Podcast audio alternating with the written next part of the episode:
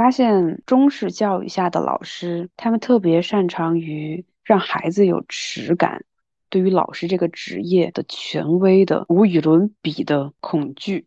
这种教育方式，它怎么就那么好用，或者说怎么又那么的普遍呢？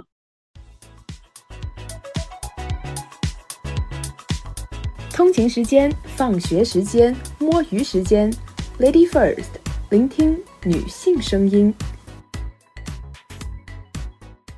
Hello，大家好，欢迎收听 Lady Fur，我是鸡爪，Long time no see，真的好久没有更新了哈。于是这次我带着两个系列走来了。今天更的这一期系列叫做童年治愈，之后应该我还会再上一期成年治愈。童年治愈这个系列呢，主要会聊一些我作为一个女孩在社会化的过程中受到的周围的一些影响。这些影响可能包括来自学校、老师、父母、朋友等等方面。我打算用这个系列来回顾一下我这段很重要的时期，借此机会，我应该也能够更加的了解自己。成年治愈，我打算聊一聊，就是在我。成年之后，我有了自我意识和女性意识之后，我是怎样自洽的？我是怎样释怀过去的伤害，以及摆脱外界对我的一些操控？今天这一期其实主要是跟大家讲故事，讲什么故事呢？今天我突然发现，在我的每一个求学阶段，都有老师对我的人生产生了很大的影响。回顾我的这十几年的求学路，我觉得我没有遇到过比较好的老师，或者说我没有遇到过对我比较好的老师，反而。这些老师带给了我很多很多伤害，但是在当时我没有意识到这些伤害，在当时我可能只是觉得是我错了，是我做的不对，是我做的不够完美。今天这期节目主要是这样安排的：前面我会把我从幼儿园时期到大学时期一些我觉得对我的人生来说比较重要的事件讲出来。就是一个讲故事的环节。第二个环节就是会从中寻找一些共性，就是说这些事件对我的性格以及我的人格，还有我的人生产生了哪些影响。最后，可能我会再总结一些我从这些老师中发现的一些共性，就是说他们可能会更加喜欢哪种。女学生又更加不喜欢哪种性格的女学生？当然，今天这一期，嗯，它完全是根据我的主观感受，所以它可能不够那么的客观，可能会跟一些人的童年经历很不一样。有些小孩儿他从小到大遇到的老师都特别好，都对他特别好，对他都有了很多的正向影响。但是我相信，一定有很多小孩受到了老师的伤害。我发现中式教育下的老师，他们特别擅长于让孩子有耻感，特别擅长用一些方式让孩子觉得羞愧，一边让他羞愧，一边又教育他说人应该是要有自尊的。但是另一方面，我又要不断的去摧毁你的自尊，我要去羞辱你，我要让你觉得羞耻。我不知道这种教育方式它怎么就那么好用，或者说怎么又那么的普遍呢？未成年人。他心智本来就发展不健全，造成他们内心扭曲，或者说很难有一个健康的心理吧。嗯，那就从幼儿园时期开始讲吧。幼儿园的时候，因为我父母工作比较忙嘛，我两岁就开始上幼儿园了。当时我上的是全托，就在我还没有记忆的时候就已经在幼儿园待着了。有一次给我妈气到了，那里的那个老师不给我洗脚。导致我的脚都烂了，他就很心疼嘛，然后他就给我换了另一个幼儿园。那个幼儿园就是有校车，就早上去我家楼下接我，放学了又给我送回家。这种我在上这家幼儿园的时候，我已经有记忆了，所以我对于那一天发生的事情特别特别的有画面感。到现在，我觉得那天发生的那个场景。那个画面，我看到那扇窗户，阳光，它都在我的脑海里挥之不去。事情是这样的，那天在上课，然后呢，那个老师说了一句什么话，我好像是笑了一下，还是模仿了一下，我不太记得了，可能让他觉得我很不尊重人吧。但是他处理的方式就是威胁大家说：“刚刚是谁说的呀？”然后就非得在全班里揪出这个人来。我也不太记得是我主动自首的，还是被他揪出来的。然后他就非常生气的把我带到。园长办公室好像是先是让我反思一下，他就走了，然后我就一个人待在办公室里，我就东看看西看看，但是我内心已经慌得一匹了，因为小孩儿他就是这样的，他会觉得我为什么让老师这么生气呀？就真的有耻感，很羞愧，就真的觉得是自己干了一件多么。严重的事情，所以导致老师这么的生气，所以那个时候我就已经开始很害怕。对我记得园长办公室，他是在一个楼梯间那里，你站在那儿，从门外望过去，你就可以看到那个楼梯。我也不敢动，我就站在那里。我可能表现的又比较倔，我又没有马上的去跟这个老师道歉或者说求饶，所以他才会把我带到办公室去，来让我恐惧一下，威胁我一下。好，这个时候他让另外一个老师下来，给了我。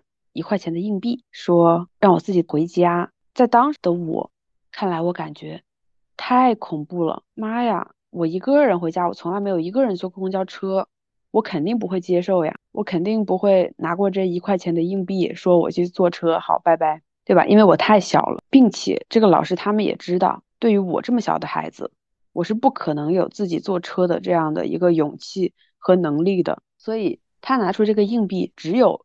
一个目的就是威胁我，就算是我错了，你怎么可以对待一个四岁的小女孩以这样威胁她的方式去达到你自己的目的，满足你自己的这种什么自尊？这不就是恃强凌弱吗？你作为一个成年人，用这样的方式去威胁一个小女孩，我真不知道当时的幼师门槛这么低的吗？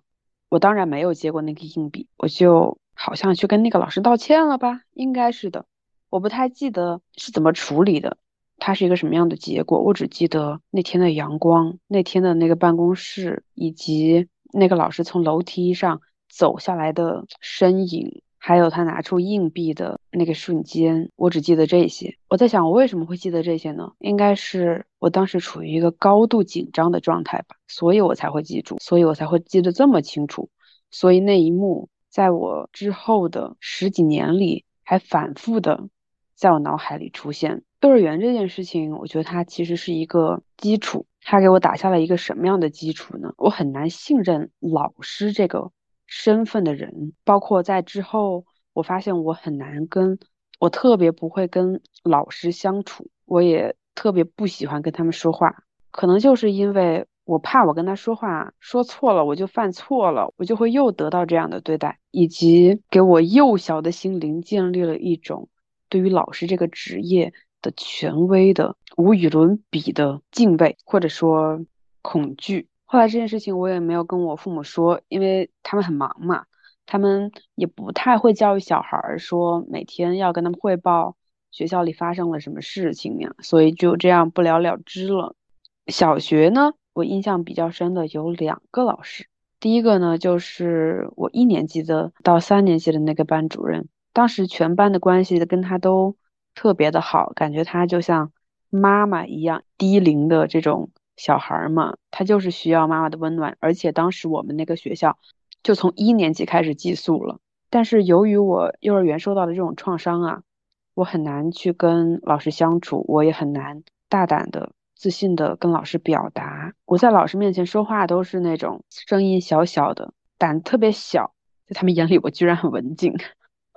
第一个老师，他其实对我没有造成太多实际上的伤害，没有实际上的伤害，顶多就是一些，我觉得他比较的忽视我，因为当时我小学的时候成绩还挺好的，然后但是由于我不会跟他相处，我不会，嗯，跟他好好的聊天，我不会说话，他就对我有一些忽视吧，他就反而会跟那些更加开朗。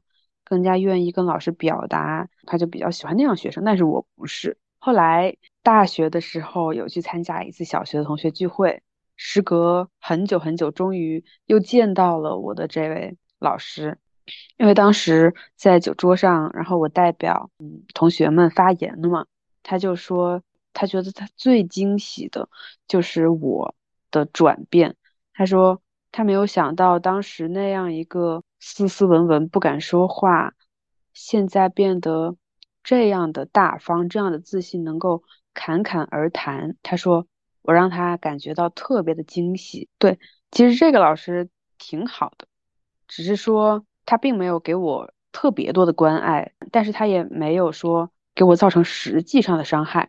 其实更多就是一种无视，一种忽视，一种让我觉得，嗯，我的存在没有太多的价值。第二个老师呢，就是在我五六年级时期的班主任。当时发生了这么一件事儿啊，当时呢，我和我们班的另外一个女同学，我们俩在那开玩笑，开玩笑呢嘛，然后就你打我一下，我又还你一下，你打我一下，我又还你一下，这很正常嘛，小孩儿就喜欢这样玩儿。玩着玩着呢。就突然搞真的了，就开始突然打真的了。然后呢，我们就互相给了对方一巴掌。这件事情其实就这么过去了，其实真的没有什么问题的。就包括我们马上又和好了，因为这无非就是小打小闹嘛，这其实上升不到什么价值的问题。但是他跟他妈说了这件事情嘛。然后他妈就非常的生气，完全就好像就是我在欺负他家女儿一样。就我不知道他是怎么跟他妈表达的哈，反正他妈就很生气。然后他妈还打电话把我妈给教育了一顿，这是让我后来想着越想越生气的点。然后他就去给那个老师打电话嘛，然后这个班主任呢就把我叫到办公室去，就开始问我呀，叽里呱啦、哔哩吧啦的。他具体说了什么，其实我不是记得很清楚了。他就说我。这个人当面一套，背面一套，哇！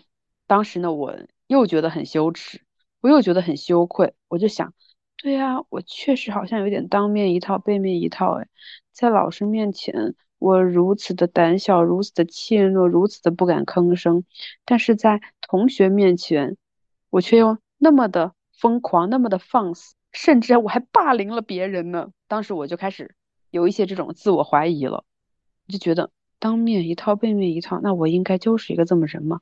会觉得我真的是一个这么虚伪的人，就开始内心有无数的这种斗争。他当时就给我贴上了这样一个标签嘛。现在想来，我觉得你作为一个老师，你怎么可以如此草率，然后说出这么难听的话？在我心智不成熟的时候，我真的接受了他的这样一套观点。但是现在，我只想说，去爹的！他教育完我之后。他就让我站到教室的后面去面壁思过。当时他们在晚自习，我呢就在那儿看着墙壁，我觉得好丢人啊！我当时就想，我同学们是不是肯定私底下肯定会讨论我鸡爪为什么要在那里面壁思过？这是一种老师带头进行的一场校园霸凌。当然，我的同学们都很好，他们并没有因为这件事情霸凌我或者是欺负我怎么样。但是有一些被霸凌的。孩子身上发生就是类似的事情，他可能就是由一个老师的带头霸凌，转变成了同学对于他的霸凌。反正当时也觉得很丢人，并且我也确实在反思自己，反思自己为什么总是欺负同学，为什么在课堂上不敢举手发言，在课下我就是参与校园霸凌的大姐大。天呐，真是笑死我了。后来还有一件事情哈，对，当时我们班排了一个舞台剧嘛，然后电视台就来了，就想让呃我们去上去录一期，但是呢多了一个人，就是这个班主任啊，这个是我当面一套背面一套的，他就明里暗里想让我们自己放弃，我们三个人因为要踢掉一个人嘛，但都不太愿意放弃，可能他本来就不是很喜欢我吧，他就说，呃鸡爪你太高了，要不你就如果这个时候比较听话、比较识相的女孩，可能就说。啊，好吧，为了展示自己的这种顺服，就说啊，好吧，老师，那我就不去了。但是我不是，我觉得我还算是一个比较有竞争意识的人，我也还挺喜欢抛头露面的，我蛮想去电视台去录节目的呀。哎，让爸爸妈妈在电视上看到我，那多骄傲啊，多自豪呀，我多开心，多能满足我的小虚荣心呢，是吧？于是我就说啊，老师没有，我这个鞋是增高鞋，他就有点生气了。他当时好像也说了一句，就是就 PUA 我们的话嘛，就觉得我们都太爱表现自己还是什么，就类似于这种 PUA 我们的话。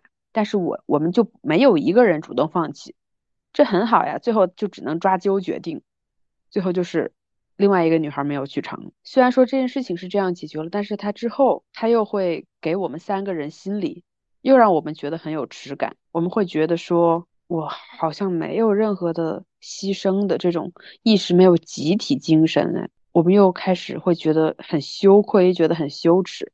包括后来我在录这个节目的时候，我甚至都有一点觉得名不副实，因为我去了，那个女孩她没有去，我会觉得很羞愧，我会觉得愧对于她。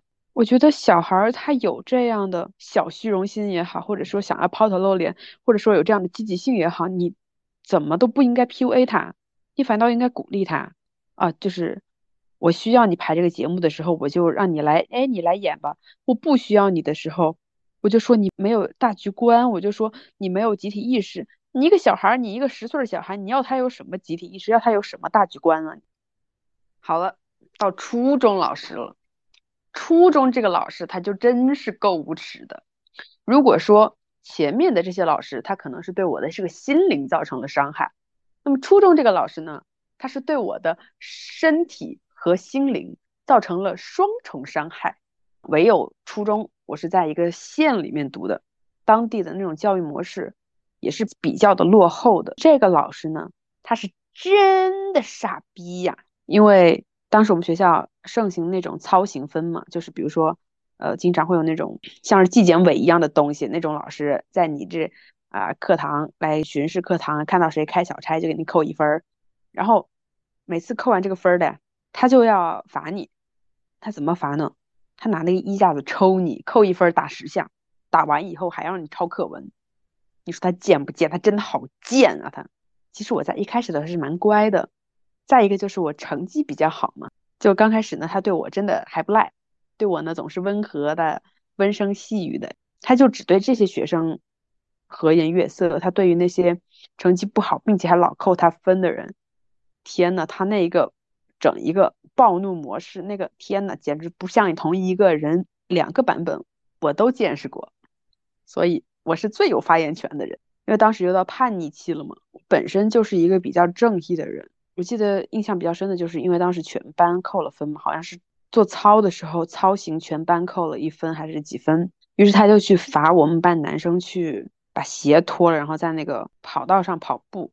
当时我们那个烂学校，它那个操场还不是塑胶的，就是那种上面有很多那种小石子。当时非常非常冷，地上都结冰了，他就让男孩搁那跑，然后女孩呢就搁那儿俯卧撑。当时我就对他很不满了，我真的不是很能够受得了他对于我同学那样碾压他们的自尊，因为我在地级市受的教育从来没有听说过可以体罚学生的这种操作，我也从来没有体验过。这真的是超出了我的认知范畴，因为我没有从来没有体验过这种教育模式。但是当时我的那些同学，他们可能从小到大，他们就生长于这种环境，他们对这个很麻木，他们对于什么尊严、什么体罚，他们没有什么感觉。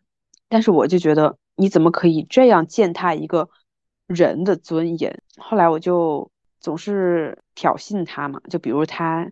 说了一些什么话，我就要在底下起哄，或者是翻他白眼，或者是怎么，反正就是搞一些小动作，他就知道我对他很有敌意嘛，他就开始变脸了，因为我开始调皮起来了呢，我居然反权威了呢，我居然不当他的拥趸了呢，我居然不维护他的威信了呢。后来有一次真的惹怒他了，就是 当时因为真的很讨厌他。他就买了一辆车，一辆小二手车。当时呢，就很倒霉，你知道吧？就那天我们去踢了他的车一脚，我还有另一个人，他当时正好在那个教师宿舍楼上看见了，就那么一脚。下午就是他就把我们叫到办公室去，就我们当时有一二三四四个学生嘛，两个男孩，他打完以后，可能那两个男孩也比较顺服，比较顺从，没有那么的跳，这件事情就那么过去了。但是我和我。那个朋友，他就把我们俩视为眼中钉、肉中刺，因为他总觉得是我们俩天天在班上搞事情，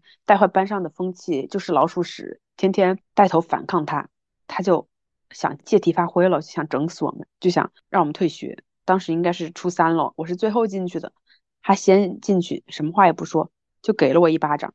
那一巴掌可是给我打的发懵啊！我靠，感觉我真的脑震荡，我真的那天些许有点脑震荡，因为我从来没有被打过那样的巴掌，就是一巴掌打过去，整个脑袋都是懵的。你可想而知他用了多大力气。但是我不好意思，我也抬手给了他一巴掌，因为我觉得我真的还是一个挺高自尊的人，而且我从小到大接受的教育就是，你必须是一个有有尊严的人，谁都打人不打脸，包括爸妈。他们对我的教育也是这样的，就是打打人不打脸，就是你不可以冒犯到我的尊严。我就打了他一巴掌，然后他就他就摁着我，他那个劲儿又大嘛，那个具体发生什么我也不是很记得了，因为我实在是被那巴掌打懵了。然后后来呢，他就叫我爸妈了，他就给我妈打电话，就意思是让我退学嘛。最后不知道我妈怎么处理的，我就没被退掉。但是呢，他把我的那个呃课桌搬到楼下去了，就意思就是让我不要在他班上待了。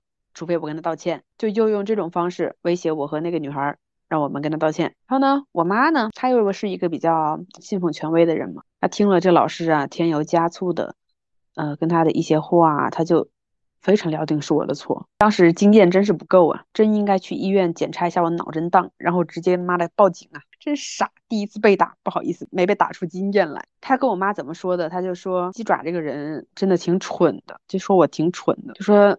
我都没有怎么打他呀，我其实对鸡爪还挺好的呀，但是他就鸣不平啊，他就为其他同学鸣不平，他就他就在那里带头反抗了，他就说我很蠢，我妈就信了。然后后来我跟我妈说这件事情的时候，我跟他复盘的时候，我就说他作为一个老师，他居然跟学生家长灌输这样的观念，一个学生他是公平的，是正义的这样的一种精神，他居然让我妈觉得是不耻的，是愚蠢的，是愚昧的。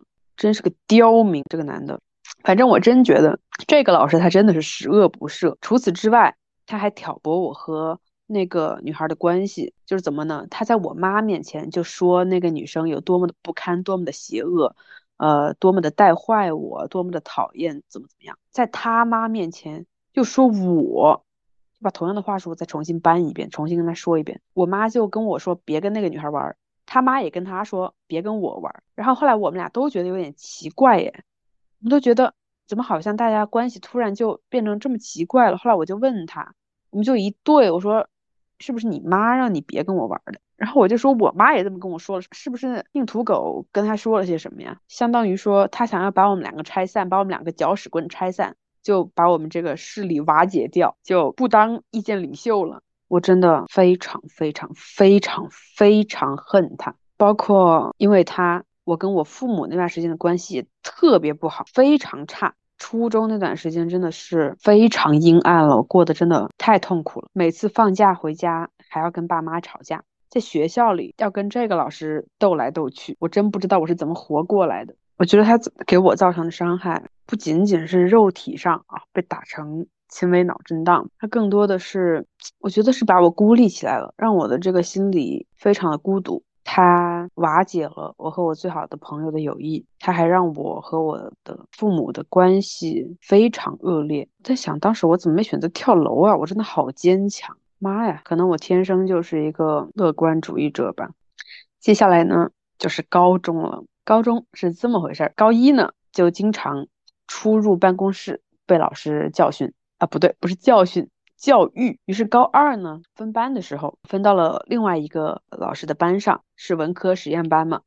好，就被分到了这个班上，当然是自己考进去的啊，可没有什么作弊哈。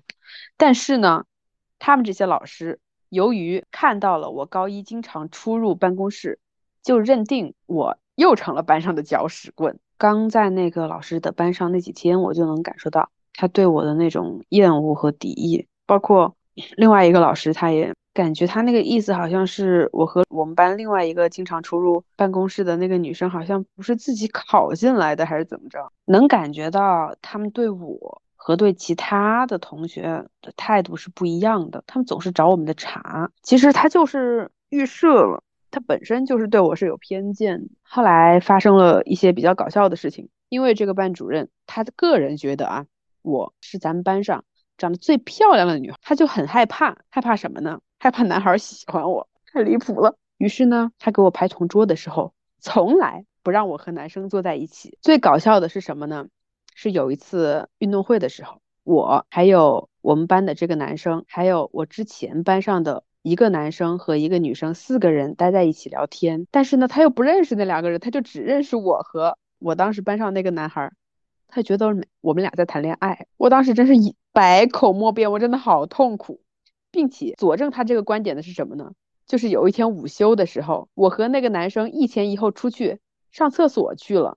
他就看监控的时候，就看到我们俩一前一后出去，以为我们俩去谈恋爱了。其实我他妈当时是拉屎去了。哇，他就说的啊，那个证据确凿的那个表情啊，那个语态啊，我都怀疑我谈恋爱了。说的我都信了，然后后来还有一次，他又怀疑我跟另外一个男孩谈恋爱。就当时下晚自习的时候，当时他又看监控，就因为当时可以上晚四嘛，但是可以自己选择上还是不上，我就选择了不上，我就自己回寝室去了。我就和另外一个男孩一前一后的 宿舍去了。他又怀疑我们俩谈恋爱，因为看着我们俩一前一后的走了。当时我就更痛苦了，我我觉得怎么又来一次？怎么每次就是看监控看的我，我又没有跟谁拉手，什么亲嘴儿也没有抱一起，我们就只是一起出去拉屎，而且我都没有跟他约好，只是莫名其妙的一块出去拉屎，一块没有上晚自习而已，他就非觉得我谈恋爱，挺哭笑不得的。他其实还好了，他没有给我造成太大的那种心理伤害。最多的就是刚开始跟我不是很熟悉的时候，对我的那种敌意呀，或者说是对我的一些不信任在吧。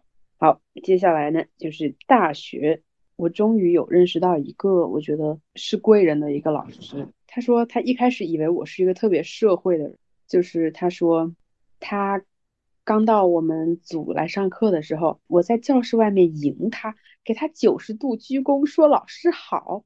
我说啊。我怎么没印象？就是是那种比较把欲望写到脸上，把野心写到脸上，然后有一点功利的人吧。后来跟我相处，才发现我是一个很不社会的人，比较真实，也不是很会去掩盖自己的想法。我也是主动去跟他说的，我想来当这个组长。大一的时候到底是犯了什么病啊？怎么这么渴望这种东西？你让我自己剖析的话，我仍然觉得这是一种我需要被认可的一种体现。漫长的求学路中，我觉得我没有被认可过，也没有被老师信任过。我觉得这很奢侈，它很珍贵，我很渴望这些，所以我期望从大学改变我的一些行为模式。改变我以前不愿意跟老师交流的那种心态，我去努力的去跟老师交流，去跟老师表达自己的欲望，这反而好像变得很别扭，因为我一直没有尝试过跟老师好好相处，跟老师好好说话，跟老师好好聊天，因为我不会，我没有这样的能力，导致我干出来的事情，我转变的这种模式。非常的别扭，我觉得可能是这个原因吧。故事环节应该说的差不多了。我之所以会回顾我的这个每一个阶段，其实我最主要的目的就是想要去研究这些老师和这些事件对我本人造成了哪些影响。我真的好像很难拥有一个健康的心理，被他们。一直一直 PUA 被他们一直否定，被他们不信任，被他们的不认可，我会觉得说是不是我做的还不够好？而且我发现我还真的挺完美主义的，会不会就是因为没有得到这些老师的认可？其实我的底层信念一直就是是我做的不够好，是我不够完美。所以我就想这些经历，他们造就了我一种怎样拧巴的心态。我觉得有这样一些，一个就是我非常的完美主义。我只能够接受完美的自己，这其实就是一种潜在的受害者有罪论。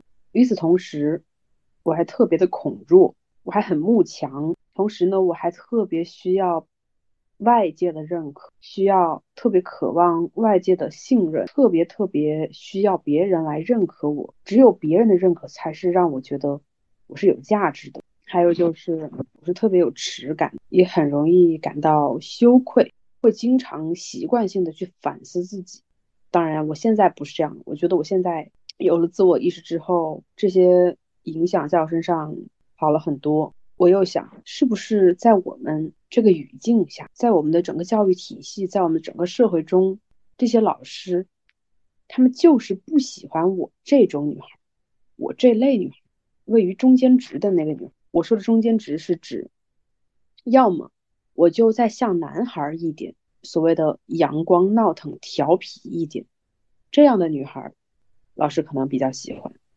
觉得她像男孩。大家有多爱男宝，这就我就不用说了。要么呢，我就要乖一点，我要做一个乖乖女。我刚好卡在这中间，我并没有像男孩一样，我一样有在他们眼里所谓的那种女孩那种小心思，但同时我也不乖，我也并不顺服，我也并不顺从，我甚至非常有竞争意识，我也不温和，我锋芒毕露。我也完全的不谦卑，我也很有野心。他们不喜欢这种有个性的女孩，他们要么就喜欢乖乖女，要么就喜欢像男孩的女孩。反倒是像我这样的女孩，像我这样不伦不类的女孩，就是异类，就是反叛的。而我这样的女，她势必是潜在的独立女性，打上引号的独立女性，真的太可怕了。在我们成年人的世界。独立女性不断的被污名化，而在童年时期，这样的女孩，这样已经具备所谓独立女性气质特质的女孩，要受到这么多的伤害。嗯，当然，我只是提出一个猜想。总的来说，我真的觉得中国的教育体系真的有太大的缺失，尤其对于女孩来说，学校里的教育，老师对于女孩的态度，老师对于女孩的教育。我觉得有非常大的问题。我们很大一部分人，其实都在成年之后，需要去治愈童年时期、青少年时期的那些伤害吧。好在，起码现在我敢面对这些了，可以直面过去那个拧巴的自己，那个内核很不稳的自己，那个容易被 PUA 的自己，那个总是自我怀疑的自己。我在面对他的时候，不再有耻感，不再为我过去那些经历感到羞愧了。或许，这就代表着我已经走上这条治愈之路了。